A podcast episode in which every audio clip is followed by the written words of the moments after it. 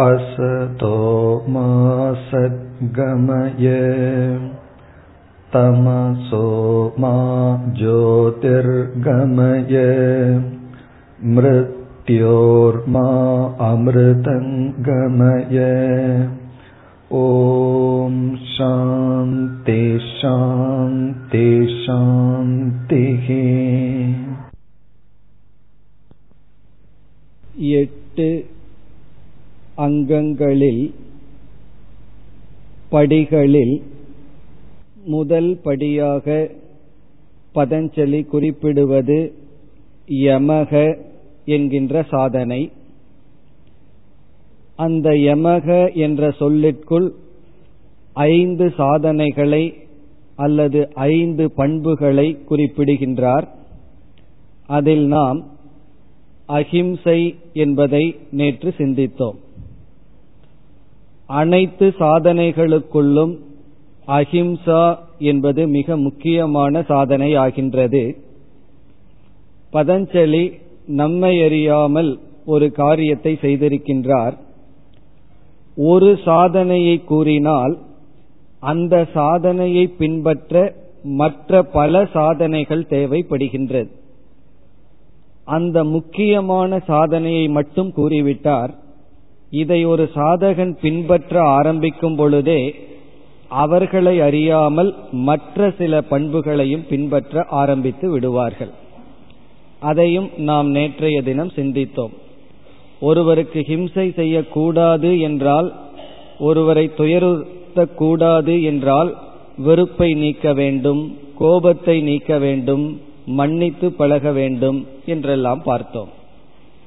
இது அஹிம்சா. இனி இரண்டாவதாக நாம் பார்த்தது சத்தியம் வாய்மை என்பதை பார்த்தோம். வாய்மை அல்லது உண்மை பேசுதல் என்பதை சரியாக புரிந்து கொண்டால் முழுமையாக நம்மால் பின்பற்ற முடியும். நடந்ததை கூறுதல் முதல் படி. நடந்ததையெல்லாம் கூற வேண்டிய அவசியமில்லை. உண்மையை மறைக்கலாம். அந்த உண்மையை வாங்குபவர்க்கு தகுதியில்லை என்றால்.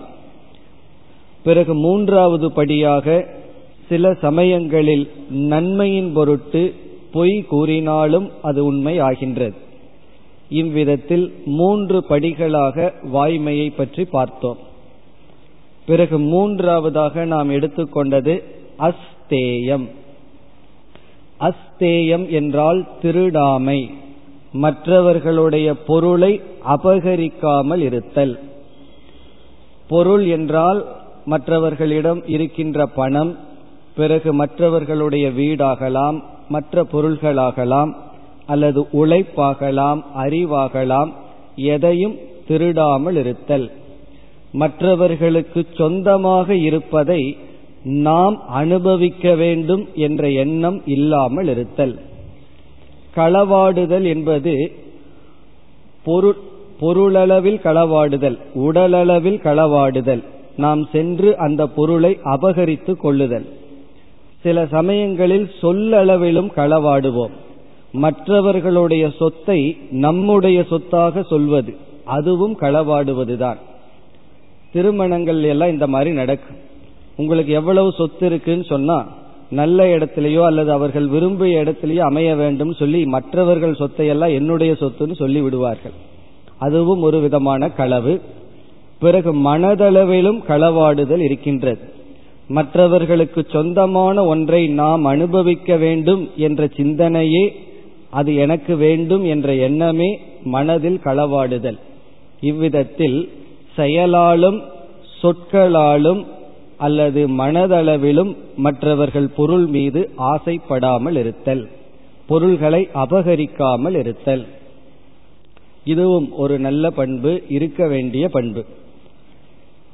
களவாடினால் மற்றவர்கள் பொருளை நாம் அபகரித்து கொண்டால் அதனால் நமக்கு பழி பிறகு இகழ் பாவம் பயம் போன்றவைகளெல்லாம் ஏற்படும். நம் மற்றவர்கள் பொருள் நம்மிடம் இருக்கின்ற வரை பொருள் இருக்கும் மனதில் பயம் அச்சமும் இருக்கும். பிறகு இது பாவச் செயல். நம்முடைய உழைப்பின்றி அதை நாம் அனுபவிக்கின்றோம். பிறகு இகழ் நமக்கு வரும் பகைமை நமக்கு உருவாகும். நம்மை சுற்றியும் பகைவர்கள் இருந்தால் அது நமக்கு நல்லதல்ல.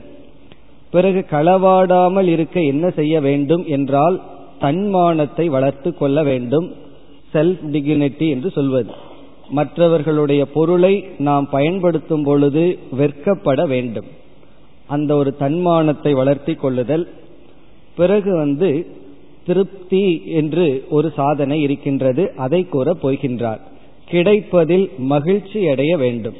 எது நமக்கு கிடைச்சிருக்கோ அது போதும் என்ற மனதை வளர்த்தி கொள்ள வேண்டும்.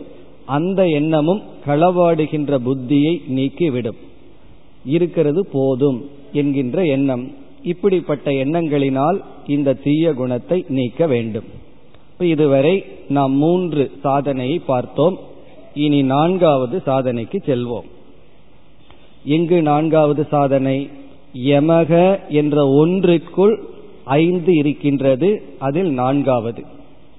நான்காவது சாதனைக்கு பிரம்மச்சரியம் என்பது பெயர்.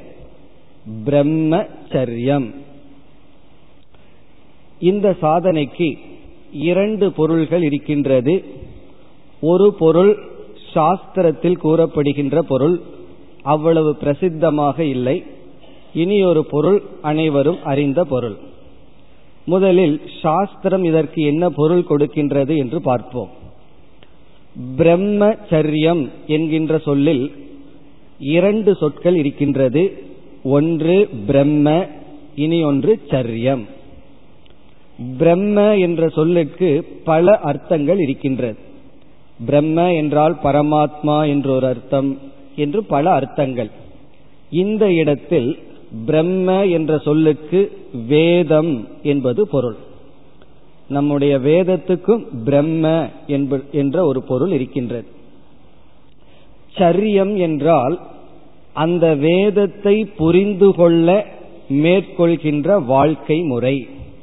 சரியம்னா லைஃப் ஸ்டைல் வாழ்க்கை முறை. இப்ப பிரம்மச்சரியம் என்றால் வேதத்தை நாம் புரிந்து கொள்ள வேதத்தை படிக்கின்ற மாணவர்கள் எடுத்துக்கொள்கின்ற வாழ்க்கை முறை.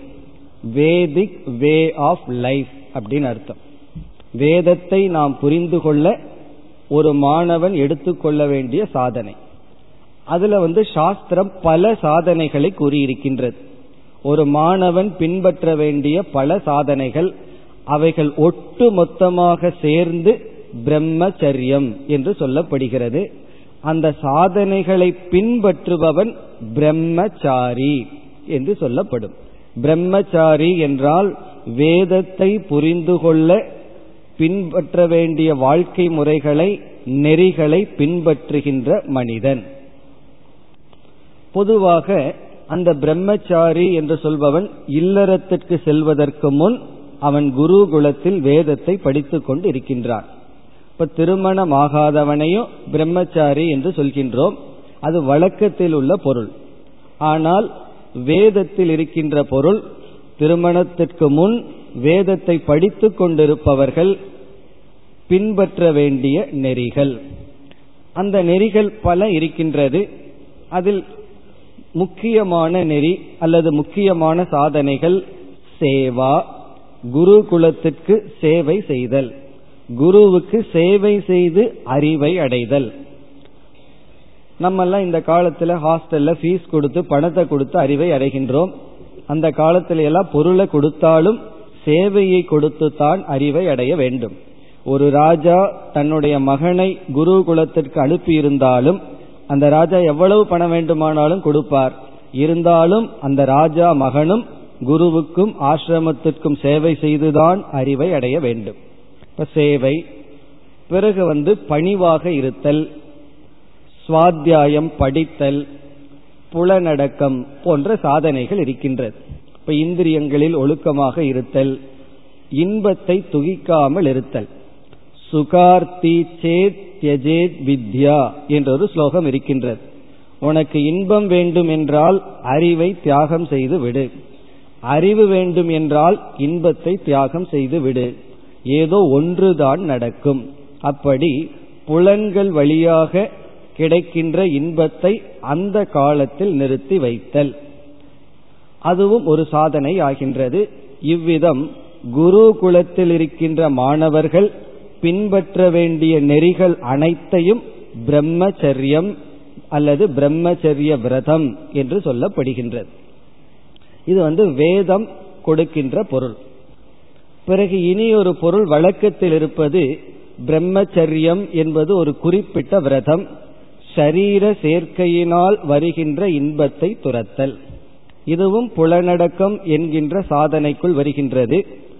இந்த ஒரு தியாகத்தை அல்லது இந்த ஒரு தவிர்ப்பை பிரம்மச்சரிய ஆசிரமத்தில் இருப்பவர்களும் சந்நியாச ஆசிரமத்தில் இருப்பவர்களும் முழுமையாக பின்பற்ற வேண்டும். பிறகு பிரஷ்னோபனிஷத் என்ற ஒரு உபனிஷத்தில் இந்த இரண்டாவது பொருளுக்கு விளக்கம் கொடுக்கப்படுகின்றது.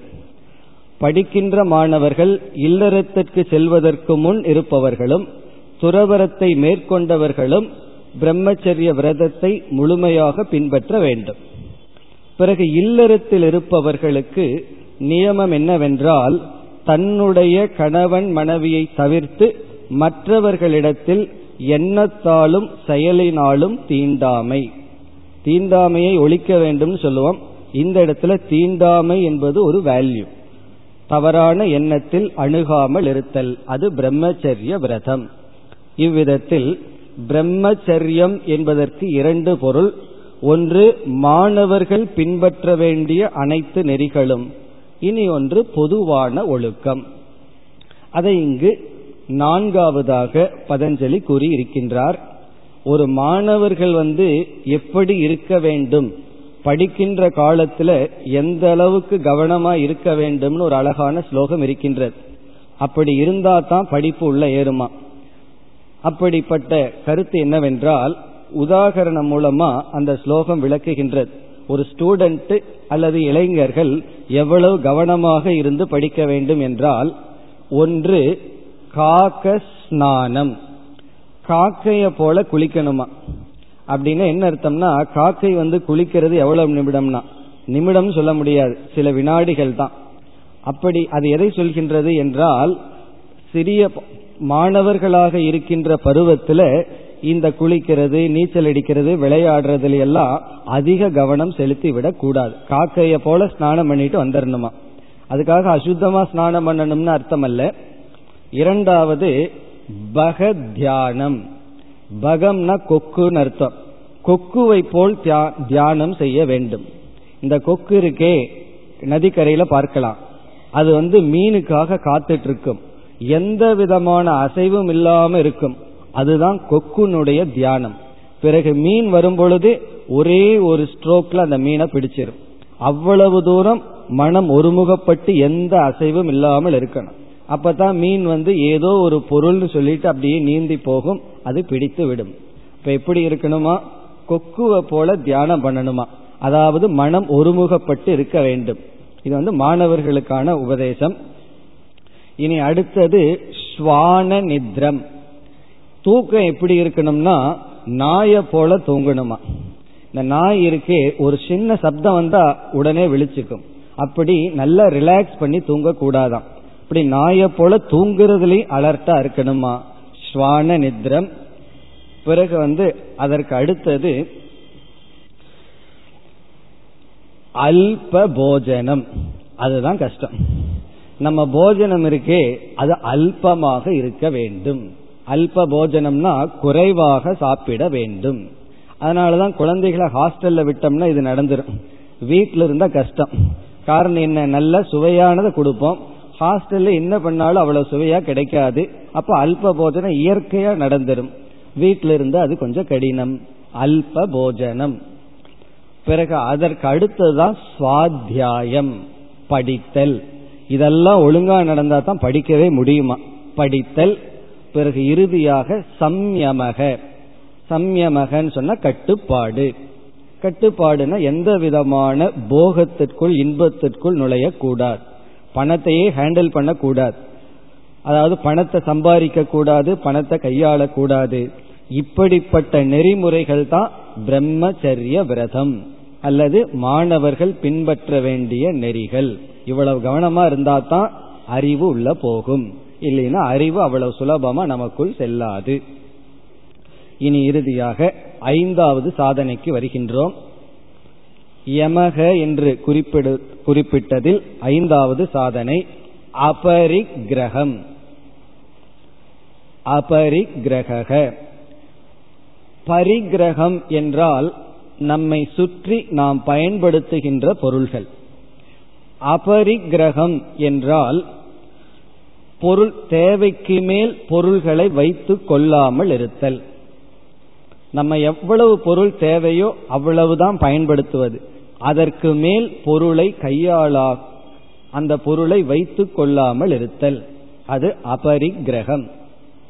இந்த அபரிக்கிரகம்ங்கிறதுக்கு சந்நியாசியாக இருந்தால் எந்த பொருளையும் தனக்கு தன்னுடைய பெயரில் வைத்து கொள்ளாமல் இருத்தல். இல்லறத்தில் இருப்பவர்களாக இருந்தால் பொருளை தன்னுடைய பெயர்ல வைத்துக் கொள்வது அவசியமாகின்றது. ஆனால் மனதளவில் மமகார தியாகம். என்னுடையது என்பதை தியாகம் செய்தல். இப்ப நம்ம ஒரு புஸ்தகம் வாங்குறோம்னா அதுல நம்முடைய பெயர் எழுத வேண்டியது இருக்கு.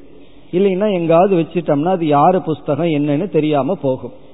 அப்படி பெயரை எழுதுறதுனால நம்ம அதுல ஓனருங்கிறத காட்டிக்கொள்ளவில்லை விவகாரத்துக்கு அது சௌகரியமாக இருக்கும். ஆனா மனதளவில் என்னுடையது இது என்னுடையதுதான் என்கின்ற மமகாரத்தை துரத்தல். இப்ப சந்நியாசாசிரமத்தில் இருப்பவர்களுக்கு அபரிக்கிரகம் சொன்னா எந்த பொருளும் தன்னுடைய பெயர்ல இருக்க வேண்டும் என்கின்ற எண்ணம் இருக்கக்கூடாது. அதனுடைய அர்த்தம் தான் சந்நியாசமே. சந்நியாசம் என்றால் எதுவுமே எனக்கு வேண்டாம் என்பதுதான்.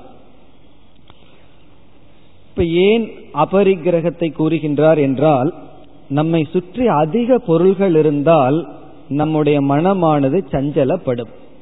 பிறகு தேவைக்கு மேல் பொருள் இருந்தால் அவைகளை நாம் பராமரிப்பதில் காலம் சென்று விடும் ஒரு பொருள் தேவைக்கு மேல இருந்ததுன்னா அதை மெயின்டைன் பண்றது ரொம்ப கஷ்டம். ஒரு பொருளை வாங்கிறது ரொம்ப சுலபம் அதை மெயின்டைன் பண்றது தான் உண்மையிலேயே கடினம்.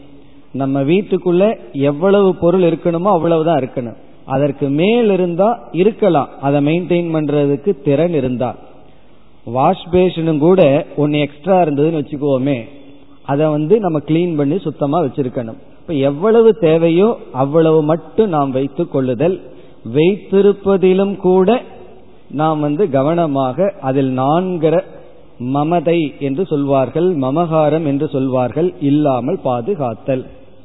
பிறகு ஏன் இந்த பண்பை இவர் வலியுறுத்துகிறார் என்றால் இந்த லோபம் என்பது மனிதர்களிடம் இருக்கின்ற ஒரு இயற்கையான குணம்.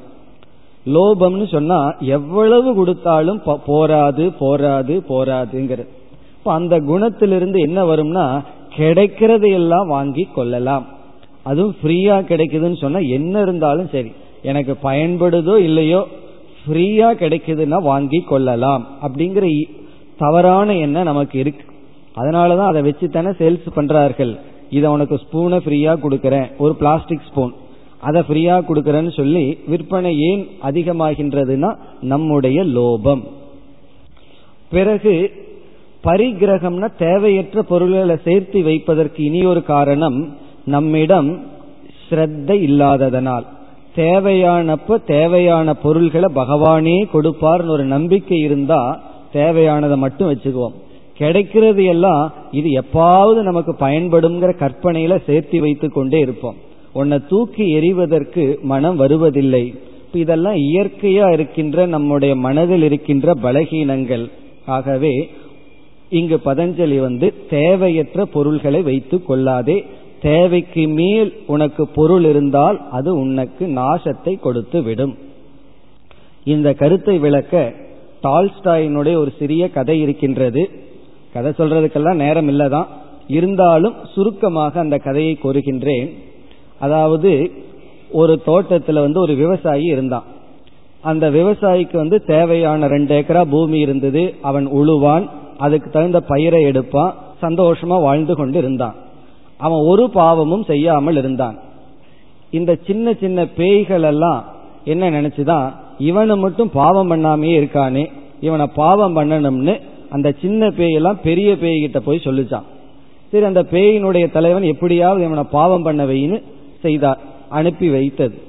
இவனுடைய பிரெட்டை வந்து கீழே போடுது. இந்த மாதிரி எதேதோ செய்தாலும் கூட அவன் பாவம் பண்ணாமையே இருந்தானான் பிறகு இந்த சின்ன பேய்களெல்லாம் தோல்வியே தோல்வியை அடைந்து விட்டது. அவனை நாங்கள் எவ்வளவோ விதத்தில் ட்ரை பண்ணி பார்த்தோம். அவன் பாவமே பண்ணல. பிறகு பெரிய போய் வந்து பெரிய பேய் சொல்லிச்சான் நான் அவனை போய் பண்ணி வைக்கிறேன் பாருன்னு சொல்லி ஒரு சர்வெண்டினுடைய ஒரு சேவகனுடைய உருவத்தை எடுத்துட்டு போய் நான் வந்து உங்களுக்கு கொஞ்ச நாள் கூலி ஆலையா வேலை செய்யறேன்னு சொல்லி எந்த காலத்துல எந்த கிராப்பை போட்டா நல்லா வரும் ஐடியா கொடுத்து இவருடைய இவருடைய விளைச்சலை எல்லாம் ஐந்து மடங்கு அதிகமாக்கிடுது இப்ப முன் இருந்ததை விட இவருக்கு வந்து பணம் பொருள் எல்லாம் அதிகமாகி விட்டது. அப்ப என்ன ஆயிடுதுன்னு சொன்னா இவருக்கு பொருள் தானியம் எல்லாம் அதிகமான உடனே அவர் வந்து அதிக வேலை செய்ய வேண்டிய அவசியம் இல்லாம போச்சு. பிறகு என்ன பண்ணாராம்? அந்த தானியத்தை வச்சு கொஞ்சம் ஒயின் வாங்கினாராம். மதுவை வாங்கினாராம். குடித்தாராம். எல்லா பாவத்தையும் செய்தாராம். அப்ப அந்த வெற்றியுடன் அது வந்துதான்.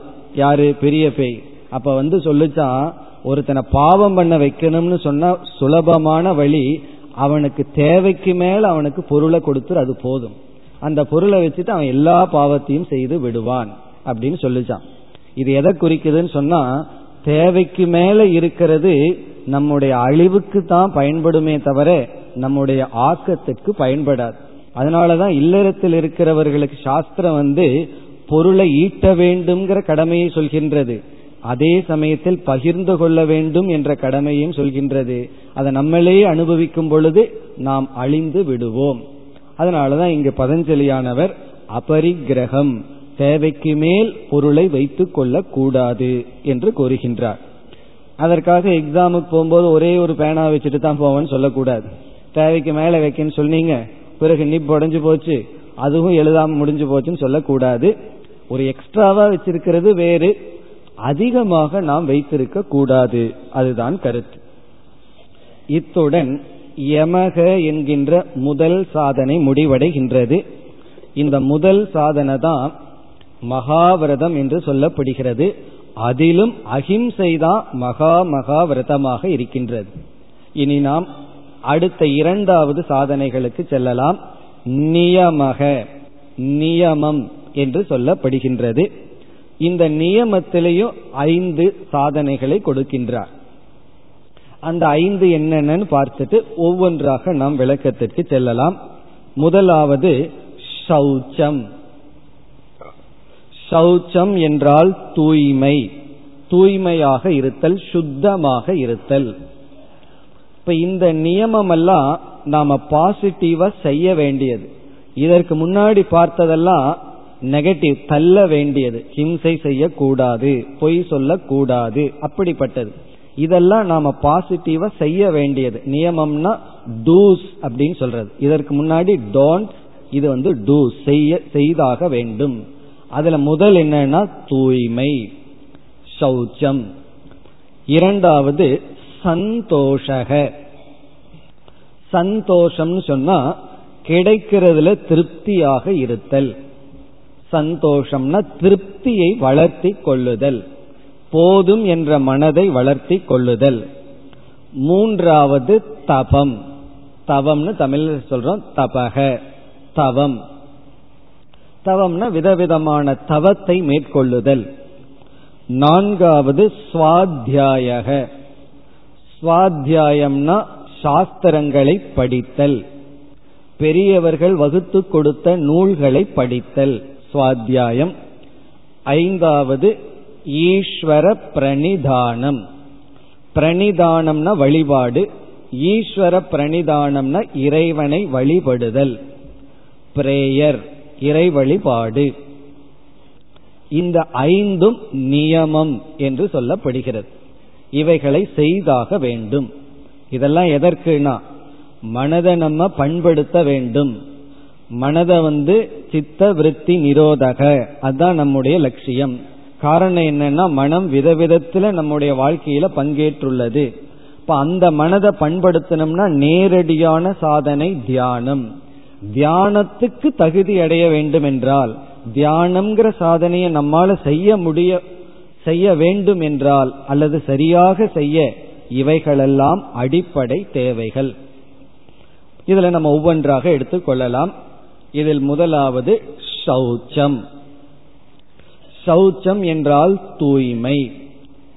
இந்த சௌச்சத்தை ரெண்டா பிரிச்சர்றோம் ஒன்று பாஹ்யம் இனி ஒன்று ஆந்தரம். வெளி தூய்மை உள் தூய்மை. வெளியே தூய்மையாக இருத்தல் உள்ளே தூய்மையாக இருத்தல்.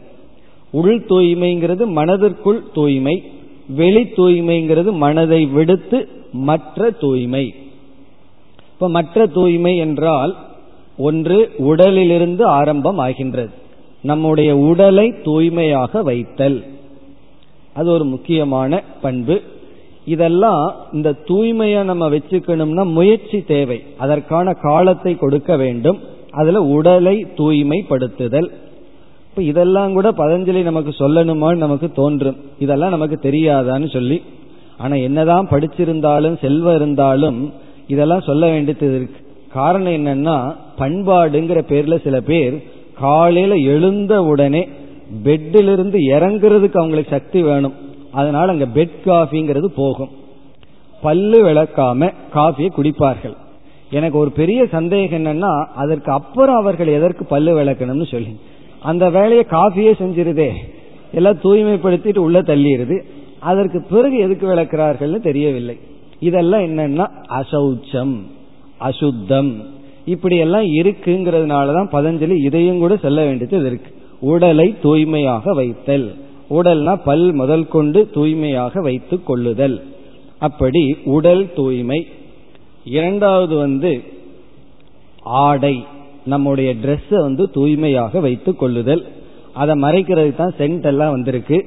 அதல்ல உடல் ஆடைகளை தூய்மையாக வைத்தல். காஸ்ட்லியான ஆடை போடணும் நல்ல தூய்மையான ஆடைகள். பிறகு நாம எவைகளையெல்லாம் பயன்படுத்துகின்றோமோ அவைகள் அனைத்தையும் தூய்மையாக வைத்துக் கொள்ளுதல். நாம் கையாளுகின்ற பொருள்கள் அனைத்தையும் தூய்மையாக வைத்து பழகுதல். புஸ்தகம் உட்பட. நாம் ஒரு புஸ்தகம் வச்சிருந்தா அதையும் தூய்மையாக வைத்திருத்தல். பாரதியார் வந்து ஒரு நண்பருடைய வீட்டுக்கு சென்றாராம். ஏதோ ஒரு புஸ்தகம் வேணும்னு அவரிடம் கேட்டார். அந்த புஸ்தகத்தை கையில வாங்கி பார்த்தார். உடனே அவர் ஒரு கமெண்ட் அடிச்சாராம். இந்த புஸ்தகம் பிரம்மனோ பரமாத்மாவா அப்படின்னு சொன்னாராம். என்னன்னு அவருக்கு புரியல. பரமாத்மா ஆதி அந்த மற்றவர் தோற்றமும் முடிவும் மற்றவர் இந்த புஸ்தகத்துல முதல் மூணு பக்கத்தை காணும் கடைசி மூணு பக்கத்தை காணும். அதனால இந்த புஸ்தகம் பரமாத்மான்னு சொன்னார். ஆனா ஆதியும் காணும் அந்தமும் காணும். அழுக்காய் அழுக்காய் ஒவ்வொரு அட்டையா பிஞ்சிட்டு வருது. பின்னாடி தேய்ச்சி தேய்ச்சி ரெண்டு மூணு பக்கம் கிடையாது. அப்ப புஸ்தகம் எப்படி இருக்குன்னா மொட்டையா இருக்குன்னு அர்த்தம். அதைத்தான் அவர் வந்து பிரம்மனா இந்த புஸ்தகம்னு கேட்டார். அப்படி புஸ்தகங்கள் இருக்கக்கூடாது. ஏன்னா அதை சரஸ்வதினு நம்ம வணங்குகின்றோம். அதை தூய்மையாக வைத்திருத்தல். அது மட்டுமல்ல எல்லா பொருள்களையும் தூய்மையாக வைத்திருத்தல். பிறகு அடுத்ததுல தூய்மை வந்து உணவு தூய்மையாக இருக்க வேண்டும். ஏன்னா சாதகர்களுக்கு ஆரம்ப காலத்துல நாம் உட்கொள்கின்ற உணவுக்கும் நம்முடைய குணத்துக்கு ரொம்ப சம்பந்தம் இருக்கு.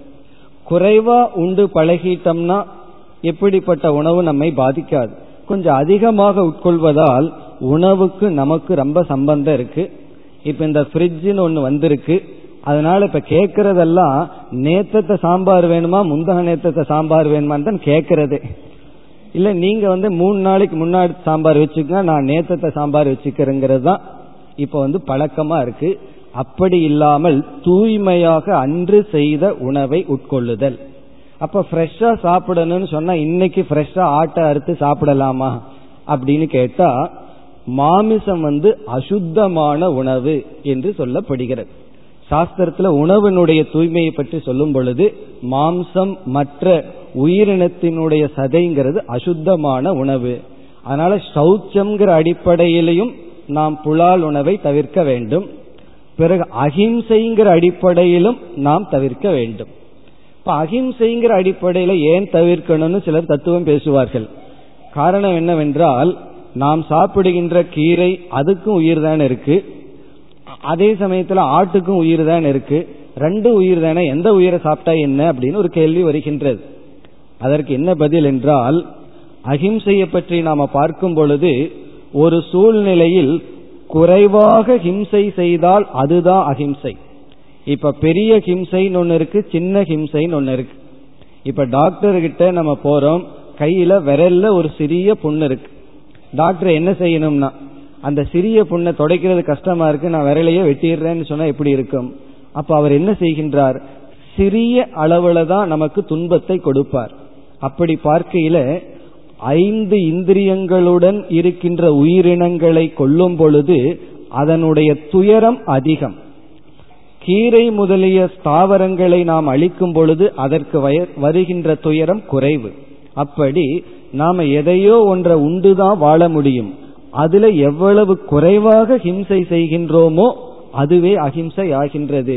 ஆகவே அகிம்சையின் அடிப்படையிலும் இங்கு சொல்லப்பட்ட சௌச்சம் தூய்மைங்கிற அடிப்படையிலும் புலால் உணவை தவிர்த்தல் அதுவும் சௌச்சம் என்கின்ற சாதனை. இப்படி தூய்மை என்பது உணவில் உடை இப்படிப்பட்ட அனைத்து பொருள்களிடத்திலும் பின்பற்ற வேண்டியது. இதை பின்பற்ற வேண்டும்னு சொன்னா இதற்காக முயற்சி தேவை. பிறகு இதற்காக பொருள் தேவைப்படுகின்றது. நம்ம கிளீன் பண்றதுக்குன்னே எவ்வளவு பொருள்களை வாங்க வேண்டியது இருக்கு. இதற்கான காலம் தேவைப்படுகின்றது. ஆனா இது மிக மிக முக்கியம். ஒரு துறவி மகாத்மா கூறுவார் அவர் தியானம் பண்ண அமரும் பொழுது மன ரொம்ப சஞ்சலமா இருந்தா உடனே சென்று கழிவறை முதலியவற்றையெல்லாம் கொஞ்ச நேரம் தூய்மைப்படுத்திட்டு வந்து தியானம் பண்ணுவாராம். நாம தூய்மைப்படுத்துகின்ற செயல்ல ஈடுபடும் பொழுது நான் இதை தூய்மைப்படுத்துகின்றேன் தூய்மைப்படுத்துகின்றேங்கிற உணர்வு நமக்குள்ள இருக்கும். அப்படி தூய்மைப்படுத்திக் கொண்டே இருந்தால் நம்மை எறியாமல் மனதும் தூய்மை அடையும். அப்படி அக தூய்மை புற தூய்மைங்கிறதுல புற தூய்மை அகத் தூய்மைக்கு காரணமாக அமைகின்றது. இவ்விதத்தில் தூய்மை என்பது மிக மிக முக்கியமான ஒரு சாதனை. நம்ம வந்து அதை பின்பற்றுவதில்லை. நம்மளுடைய வீட்டை மட்டும் சில பேர் தூய்மையாக வைத்துக் கொள்வார்கள். பிறகு நம்ம பயன்படுத்துகின்ற சாலை நகரம் கோயில் இதையெல்லாம் தூய்மையா வைத்துக் கொள்ள வேண்டும். ஒருவர் வந்து புதிதாக வீடு கட்டியிருந்தார். அந்த வீட்டுக்கு நான் சென்றிருந்தேன். அவரிடத்துல நான் சொன்னேன் உங்க வீட்டை வந்து கோயில் போல் வைத்துக் கொள்ளுங்கள். அவர் உடனே என்ன சொன்னார் தெரியுமா? அப்படியெல்லாம் நான் வச்சுக்க மாட்டேன் சுத்தமா வச்சுக்குவேன்னு சொன்னார். அதனுடைய அர்த்தம் என்ன? கோயில்ங்கிறது தூய்மையாக இருக்க வேண்டிய இடம். ஏனோ நமது தமிழ்நாட்டில் மட்டும் அது குறைவாக இருக்கின்றது. அந்த அவேர்னஸ் வந்தா மிக மிக நல்லது. அது கோவில் நம்முடைய வீடு நம்முடைய நகரம் அனைத்தையும் தூய்மையாக வைத்து பழகுதல். இதெல்லாம் பதஞ்சலி சொல்ல வேண்டியது இருக்கு. காரணம் இதற்கு தனி முயற்சி தனி பொருள் தனி காலத்தை கொடுக்க வேண்டும். இது வந்து அக தூய்மை. இனி புற தூய் இது வந்து புற தூய்மை. வெளியே தூய்மையாக இருத்தல். இனி அக தூய்மை என்றால் மனதிற்குள் நல்ல எண்ணங்களை ஓட்டி கொண்டு இருத்தல் நல்ல பண்புகளுடன் இருத்தல். அது வந்து நமக்குள் இருக்கின்ற தூய்மை. பொதுவா எந்த பொருளை தூய்மைப்படுத்துவோம்னா எந்த பொருளை எல்லாம் மற்றவங்க பார்க்கறாங்களோ அதை மட்டும் தூய்மையா வச்சிருப்போம். மற்றவங்க பார்க்காத இடம் வீட்லயே அது வந்து அவ்வளவு அசுத்தமா இருக்கும். பாக்குற இடம் மட்டும் நல்லா இருக்கும். ஃப்ரண்ட் ரூம் மட்டும் நல்லா இருக்கும். அப்புறம் உள்ள கிச்சன்ல போய் பார்க்கணும். அதற்கு மேல போய் பார்க்கணும். அவர்களுடைய சொரூபம் அங்கதான் தெரியும். அப்படி நம்ம வந்து மற்றவர்கள் பார்க்காத இடத்த நம்ம தூய்மைப்படுத்த முயற்சி செய்வதில்லை. நம்ம மனசு யாரும் பார்க்கறதில்லை. அதனால அதற்கு நம்ம முக்கியத்துவம் கொடுப்பதில்லை. மற்றவர்கள் பார்க்கிறார்களோ இல்லையோ அதை நம்ம பார்த்துட்டு இருக்கோம் ஆகவே அதையும் தூய்மைப்படுத்த வேண்டும். மனதை தூய்மைப்படுத்த பதஞ்சலி வந்து பிரதிபக்ஷ பாவனா அப்படின்னு ஒரு சாதனையை சொல்ற பிரதிபக்ஷ பாவனான்னு சொன்னா எந்த அசுத்தம் இருக்கோ மனதிற்குள் அதற்கு எதிரான பாவனையை கொண்டு வருதல். எப்படிப்பட்ட அசுத்தம் இருக்கோ அதை நீக்கிறது உதாரணமாக விருப்பு பற்று அட்டாச்மெண்ட் இருந்தா வைராகியம்ங்கிற சாதனையை மூலமாக நாம் நீக்குதல். பிறகு வந்து வெறுப்பு என்று இருந்தால் அன்பு கருணைங்கிறத நம்ம மனதிற்குள்ள தள்ளி வெறுப்பை நீக்க வேண்டும். லோபம்ங்கிறது இருந்ததுன்னா தானம்ங்கிறதுல நீக்கணும். நாமளே வைத்து உட்கொள்ளலாம்ங்கிற புத்தி இருந்தா சேரிட்டி தானத்துல அதை நீக்கணும். பிறகு மோகம் இருந்தா ஞானத்துல நீக்கணும். இப்படி நமக்குள் இருக்கின்ற ஒவ்வொரு தீய குணங்களையும் அதற்கு எதிரான நல்ல குணங்களின் துணை கொண்டு நீக்க வேண்டும். புற தூய்மைக்கு பொருள்கள் இருக்கின்றது. ஒரு பொருள் கொண்டு இனி ஒரு பொருளை தூய்மைப்படுத்துவோம். நீரை கொண்டு இனி ஒரு பொருளை தூய்மைப்படுத்துவோம். காற்றை கொண்டு பொருளை தூய்மைப்படுத்துவோம். மனதுக்குள் இருக்கிறத தூய்மைப்படுத்துறதுக்கு என்ன செய்யணும்னா எண்ணங்கள் ரூபமான தீய எண்ணத்தை வேறு எண்ணங்கள் ரூபமான நல்ல எண்ணங்கள் மூலமாக தூய்மைப்படுத்த வேண்டும். இந்த தூய்மைப்படுத்த வேண்டும்ங்கிறது தியானத்துக்கு முன்னாடியும் நாம தியானம் பண்ற இடம் ரொம்ப தூய்மையா இருக்கணும் உடல் தூய்மையா இருக்கணும்ங்கிற நியமம் எல்லாம் இருக்கின்றது. இது வந்து நாள் முழுவதும் நாம் தூய்மையாக வைத்திருத்தல் உணவு உட்பட அனைத்தையும் தூய்மையாக்கி பழகுதல். இனி நாம் அடுத்த சாதனைக்கு செல்லலாம். இரண்டாவது சந்தோஷக. சந்தோஷம் என்றால் திருப்தி போதும் என்கின்ற மனம் கிடைச்சதுல திருப்தி அடைதல். அதாவது எவ்வளவு பகவான் கொடுத்தாலும் இந்த திருப்தி அடையிற ஒரு மனநிலையை வளர்த்தி கொள்ளலின்னு சொன்னா அது நமக்கு போதாதுதான். எவ்வளவு கொடுத்தாலும் போதாம தான் இருக்கு. ஏன்னா உலகத்தினுடைய நியதியே அப்படித்தான் இருக்கு. எதுவும் பூர்ணமாக இந்த உலகத்துல கிடையாது. அதனால எவ்வளவு நமக்கு வந்தாலும் போதாது போதாதுங்கிற எண்ணத்துல நாம் நிறைவின்மையுடன் இருப்போம். அதனால இங்க என்ன சொல்றார்? கிடைச்சதுல திருப்தியாக இருத்தல். கிடைத்ததுன்னா என்ன? என்றால் நமக்கு இருக்கின்ற பணம். எவ்வளவு வாழ்க்கை வசதி கிடைச்சிருக்கோ அதுல திருப்தி. ஸ்டாண்டர்ட் ஆஃப் லிவிங் சொல்றோம். எவ்வளவு தூரம் வாழ்க்கை வசதி கிடைச்சிருக்கோ அதுல பிறகு வந்து நமக்கு கிடைத்த நண்பர்கள் கிடைத்த உறவினர்கள் நமக்கு உடம்புல கிடைத்த ஆரோக்கியம் பிறகு அறிவு நமக்கு கிடைச்ச அறிவு நமக்கு கிடைச்ச ஸ்கில் சில சில விதமான ஸ்கில்னு சொன்னா சில விதமான அறிவு அல்லது திறமை. ஸ்கில்னு சொன்னா திறமை. சில விதமான திறமை நமக்கு கிடைச்சிருக்கு. அதுல நம்ம திருப்தியாக இருத்தல். இப்ப நம்ம அன்பு நம்மீது அன்பு செலுத்துறவர்களும் சிலர் இருப்பார்கள். சில பேர் அது போதாது. ரொம்ப கொஞ்சமான பேர் தானே என்ன நேசிக்கிறார்கள். அதுலேயும் திருப்தி. எனக்கு இவர் அன்பு செலுத்துகிறார் உங்க ஒரு அன்பே எனக்கு போதும். அப்படி நம்மிடம் என்னென்னலாம் நமக்கு கிடைச்சிருக்கோ அதில் அனைத்தையும் போதும் என்கின்ற மனம். இதுதான் சந்தோஷக. இப்ப இத கேட்ட உடனே ஒரு சந்தேகம் நமக்கு வரலாம். போதும்னு வந்துட்டா வாழ்க்கையில இப்படி முன்னேற்றம்? இப்ப அதே இடத்துல தானே இருப்போம். இப்ப எனக்கு வந்து ஒரு சைக்கிள் வச்சிருக்கேன். போதுங்கிற மனநிலையில் இருந்தா கடைசி காலத்து வரைக்கும் அதே சைக்கிளை தான் ஓட்டிட்டு இருக்கிறதா அப்படின்னு ஒரு கேள்வி வரும். அப்ப சாஸ்திரம் என்ன சொல்கின்றது?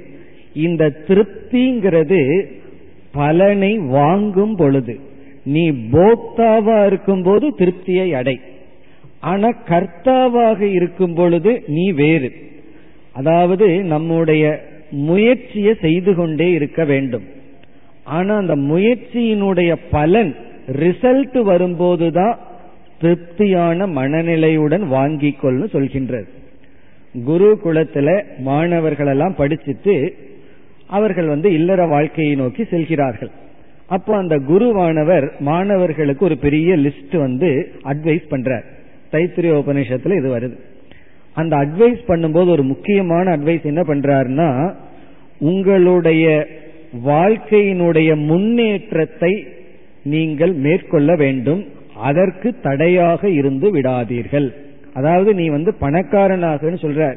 இருக்கிறது அப்படியே இருக்காத. உன்னை நீ முன்னேற்றி கொள்வதிலிருந்து தவறுதலை அடையாதே. பூத்தியின பிரமதி தவ்யம் அப்படின்னு சொல்றார். பூத்தின்னு சொன்னா ப்ராஸ்பரிட்டி உன்னை உன்னுடைய ஸ்டாண்டர்ட் ஆஃப் லைஃப வளர்த்திக்கொள். இருக்கிறது இருக்கிறத அப்படியே வச்சுக்காத. உன்னோட பிசினஸ் எக்ஸ்பேண்ட் பண்ணு. உன்னுடைய அறிவை வந்து வளர்த்திக்கொள் அப்படின்னு சொல்கின்றது. அப்போ சாஸ்திரம் வந்து நம்முடைய வாழ்க்கை தரத்தை உயர்த்த சொல்கின்றது. அந்த இடத்துல வந்து திருப்தின்னு சொல்லப்படவில்லை அது நம்முடைய கடமை. பிறகு நம்ம முயற்சி செய்கின்றோம் எது வருகின்றதோ நாம போக்தாவாக இருக்கும் பொழுது சந்தோஷக கர்த்தாவாக இருக்கும் பொழுது கர்மயோகம். கர்த்தாவா இருக்கும் பொழுது செயல் செய்யும் பொழுது என்ன செய்யறோமோ அதை செய்கின்றோம். ஆகவே இந்த திருப்தி போதுங்கிற மனநிலையெல்லாம் நம்முடைய உற்சாகத்தை குறைச்சிடும் நம்முடைய வாழ்க்கையினுடைய முன்னேற்றத்திற்கு தடை என்று நினைக்க கூடாது இந்த திருப்திங்கிறது உண்மையான உற்சாகத்தை நமக்கு கொடுக்கும். ஏன்னா கிடைச்சதுல திருப்தி அடைந்து மீண்டும் நன்கு நாம் முயற்சியில் மேற்கொள்வோம். அப்படி அனைத்து விதத்திலும் நம்முடைய முன்னேற்றத்திற்கான முயற்சியும் நடந்து கொண்டிருக்கும். அதிலிருந்து கிடைக்கின்ற பலனிலும் பிரயோஜனத்திலும் நமக்கு திருப்தி இருக்கும். இப்ப இந்த திருப்தி நமக்கு கிடைத்து விட்டால் மனம் மகிழ்ச்சியாக இருக்கு. போதும் என்ற மனமே பொன் செய்யும் மருந்து ரெண்டாம் கிளாஸ்லயே படிச்சிருப்போம். அதாவது அதுதான் பொன் செய்யும் மருந்து. மன மகிழ்ச்சி நமக்கு கிடைக்கும். பிறகு யாருக்கு திருப்தியான மனம் இருக்கோ சந்தோஷம் இருக்கோ அவர்களுக்கு தான் சாஸ்திரத்துல வந்து மிக மிக கீழான குணம்னு சொல்றப்படுவது அசூயா அல்லது பொறாமை. அத வந்து மிக கீழான குணம்னு சாஸ்திரம் சொல்லுது. அதுதான் எல்லோரிடமும் வியாபித்து இருக்கின்றது. பிரம்மன் தான் வியாபிச்சிருக்காருன்னு சொல்றோம். பிரம்மத்துக்கு அப்பாற்பட்டு யார் அதிகமாக வியாபிக்கின்றார்னா பொறாமைன்னு நம்ம சொல்லலாம்.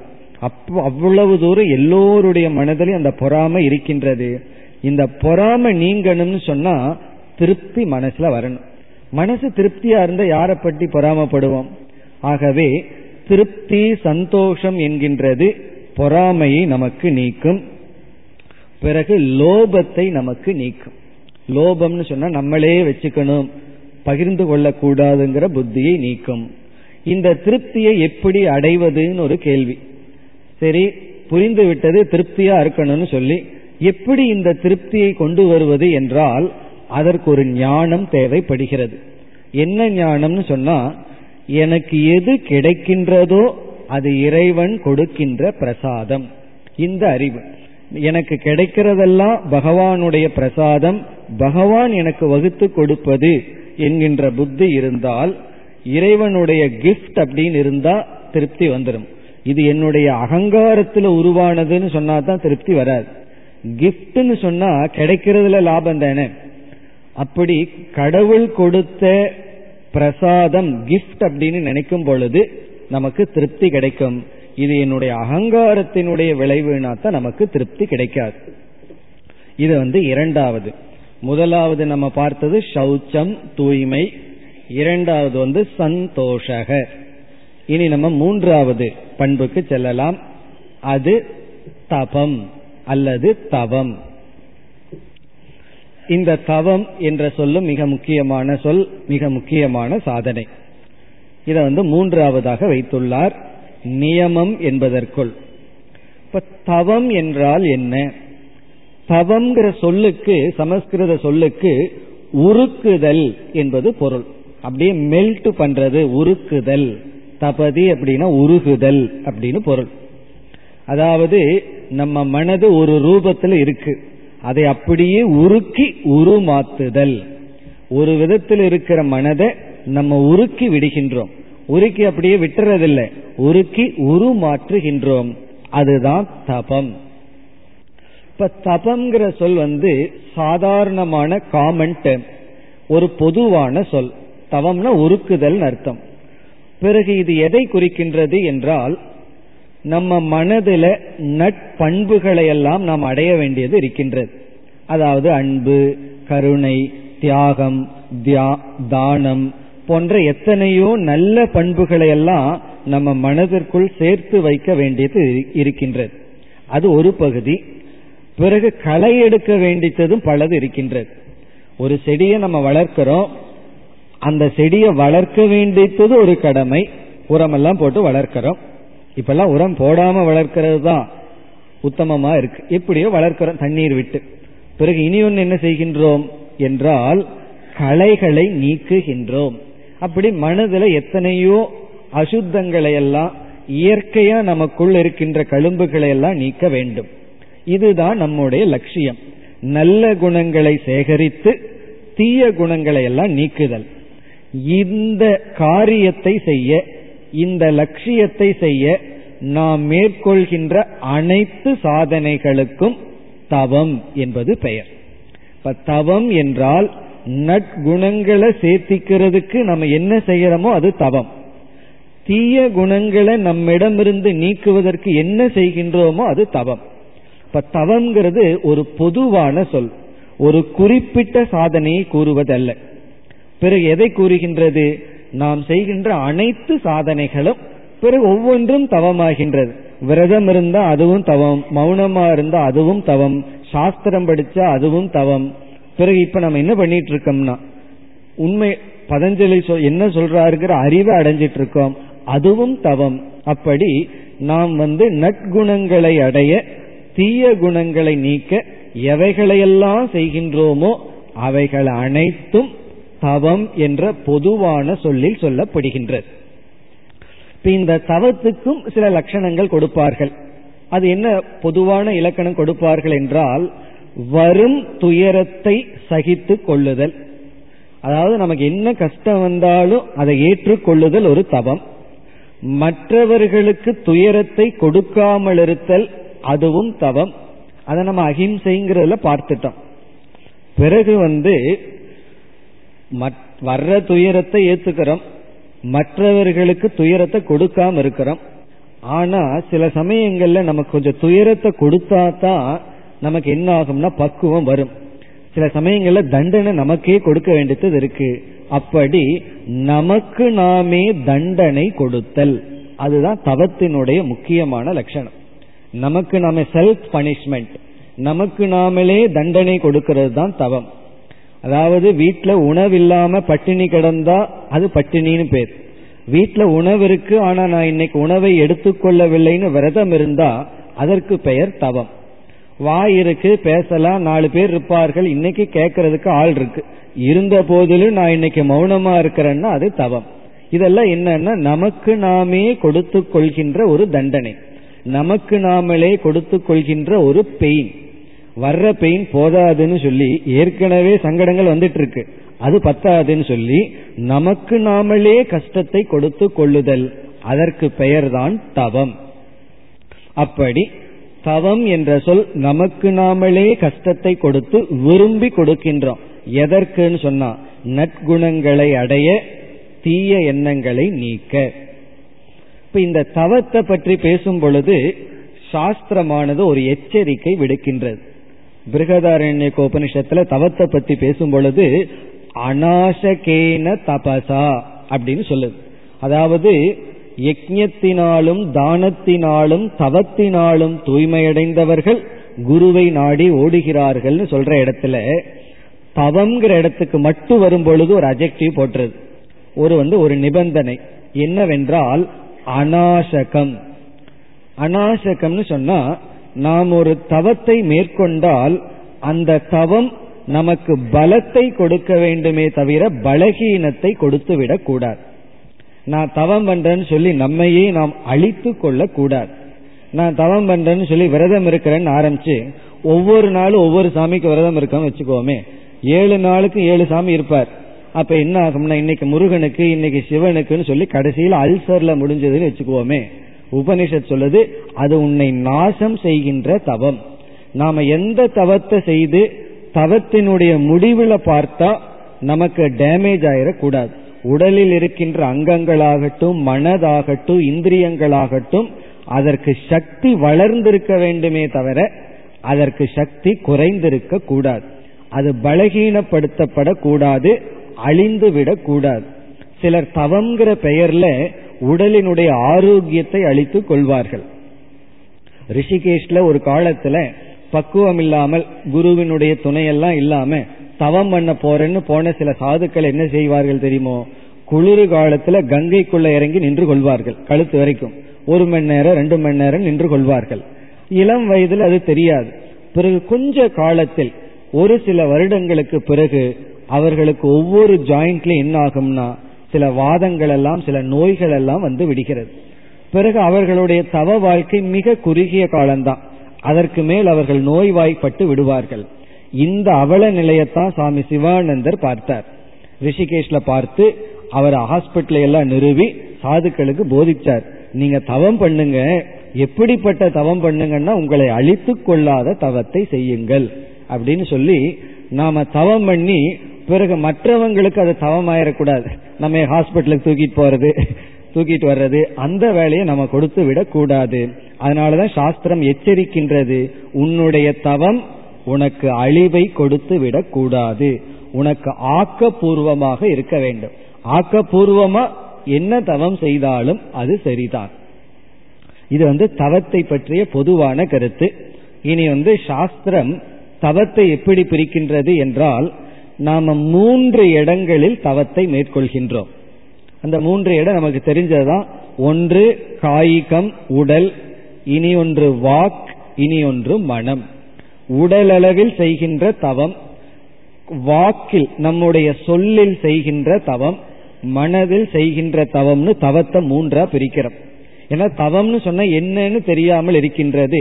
ஆகவே இப்ப நம்ம என்ன கருத்தை பார்க்கோம்? என்னென்ன இடத்துல என்னென்ன தவம் செய்ய முடியும்னு பார்க்கிறோம்.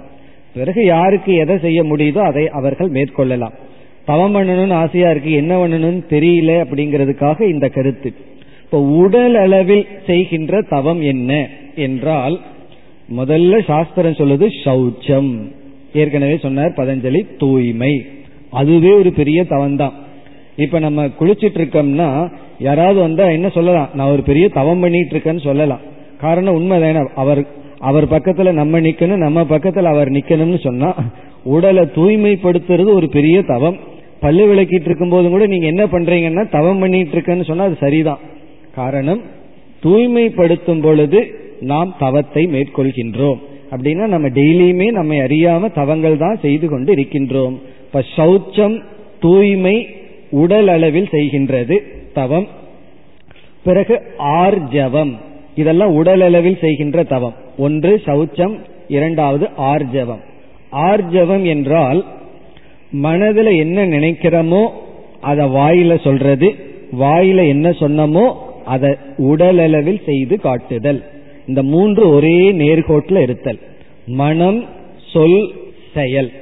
இப்போ சொல் ஒன்றாகவும் செயல் ஒன்றாகவும் இல்லாமல் இருத்தல் சொன்னபடி செய்தல். ஒரு முறை ஒரு கமிட் பண்ணிட்டோம்னு சொன்னா அந்த சொல்லுக்காக செயல் செய்தல். அது உடலளவில் செய்கின்ற தவம். பிறகு அஹிம்சா உடலளவில் மற்றவர்களை துன்புறுத்தாமல் இருத்தல். அது வந்து அஹிம்சை. அஹிம்சைன்னு சொன்னா உடலளவில் மற்றவர்களை துன்புறுத்தாமல் இருக்கும் பொழுது அது காய்கம். பிறகு அடுத்தது வந்து யாத்ரா. யாத்திரைன்னு சொன்னா பாத யாத்திரையா நம்ம சில போவார்கள்.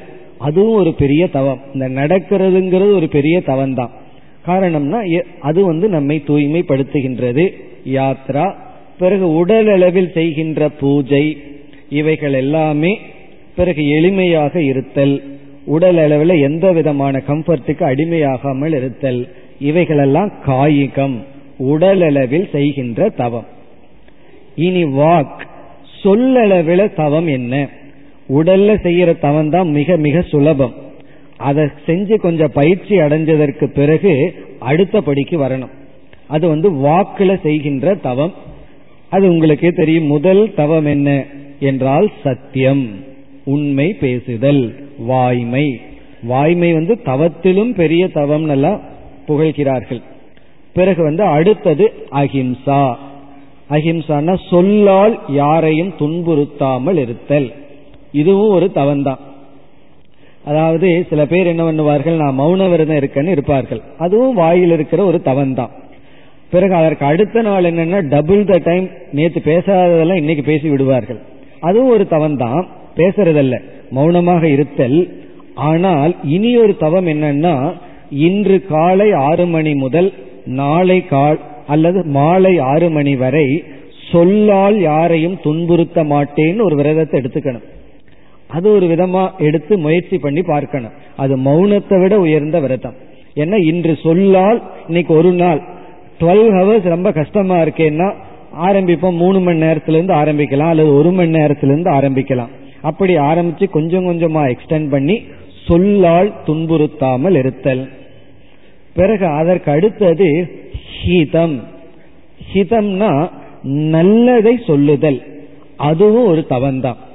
நாம் ஒருத்தருக்கு நல்ல விஷயத்தை எடுத்து சொன்னோம்னா அதுவும் ஒரு தவம். ஹிதம்னா ஒருவருக்கு நல்லது ஒன்று பயக்கும்னு சொன்னா அதை நாம் சொல்லுதல். அந்த நேரத்தில் நம்ம மௌனமா இருக்கிறதுனா என்ன பயன்? ஒருவருக்கு நன்மை ஏற்படும்னா ஹிதமாக பேசுதல். சில பேர் ஹிதமா பேசுவார்கள் ஆனா பிரியமாகவே இருக்காது. எரிஞ்சு விழுந்துட்டு நல்லதை சொல்லுவார்கள். அடுத்த தவம் பிரியம். பிரியம்னா நல்லதை சொல்லணும் நல்ல விதத்துல சொல்லணும் மென்மையாக சொல்லுதல். உண்மையை சொல்லுதல் நன்மையை சொல்லுதல் மென்மையாக சொல்லுதல். இது மென்மை. அதுவும் ஒரு தவந்தான் அதெல்லாம் பிராக்டிஸ் பண்ணணும். நம்ம மென்மை இல்லாமையே பேசி பழகி இருக்கோம் அது கிராமத்தில எல்லாம் சில வார்த்தைகள் எல்லாம் ரொம்ப புண்படுத்துவது போல் இருக்கும். அப்படியெல்லாம் இல்லாம பண்பாடுடன் பேசி பழகுதல். அதான் பண்பாடுன்னு சொல்வது. பிறகு வந்து பேசிக்கொண்டே இருப்பது மௌனம் அல்ல தவம் அல்ல மிதம். மிதம்னா அளவாக பேசுதல். ஹிதம்னு சொன்னா நன்மை பிரியம்னு சொன்னா இன்பம். மிதம்னா அளவா அளவாக பேசுதல். எந்த அளவு எனக்கு தெரியலனா மௌனம் பேசாமல் இருத்தல். இதெல்லாம் வாக்கள செய்கின்ற தவம். இதை ஒவ்வொன்றாக எடுத்துக்கொண்டு நாம் பின்பற்ற முயற்சி செய்யலாம். இனி மானசம். மனதளவில் செய்கின்ற தவம் என்ன? மனதளவில் செய்கின்ற பெரிய தவம் தான் தியானம். தியானம் தான் ஒரு பெரிய தவம் மனதளவில் செய்தல். பிறகு மனதிற்குள் தூய்மையை அடைதல். ஆந்தர சௌச்சம் அது மனதளவில் செய்கின்ற தவம். இதெல்லாம் மனதில் இருக்கின்ற தவம். ஆனா பகவான் பகவத்கீதையில மௌனத்தை மானச தபம்னு சொல்றார். வாக்குல சொல்லல. காரணம் என்னன்னா சில பேர்த்துக்கு வாய் மூடிட்டு தான் இருக்கும். ஆனா மனசு ரொம்ப வேகமா பேசிட்டு இருக்கும். இந்த டூ வீலர்ல போறவங்களை பார்க்கலாம். பின்னாடி யாரும் இருக்க மாட்டாங்க? இவர் வாட்டுக்கு பேசிட்டு போயிட்டு இருப்பார். யாரிடையோ பேசிட்டு போயிட்டு இருப்பார். வாய் வாட்டுக்கு ஏதாவது பேசிட்டு இருக்கும். காரணம் என்னன்னா நம்ம மனதிற்குள்ளதான் ரொம்ப பேசிக்கொண்டு இருக்கின்றோம். மனத அமைதியாக வைத்திருத்தல் மௌனமாக வைத்திருத்தல் பகவான் கீதையில மானசம் தபம்னு சொல்றார். இவ்விதத்தில் உடலில் சொல்லால் பிறகு மனதால் இந்த இடங்கள்ல இப்படிப்பட்ட தவத்தை நாம் மேற்கொள்கின்றோம். எதற்காக என்றால் நற்குணங்களை அடைந்து தீய குணங்களை நீக்க. இப்ப இதுவரை நாம் நியமம் என்ற இடத்துல மூன்று சாதனைகளை பார்த்தோம். நாளை மேற்கொண்டு தொடரலாம்.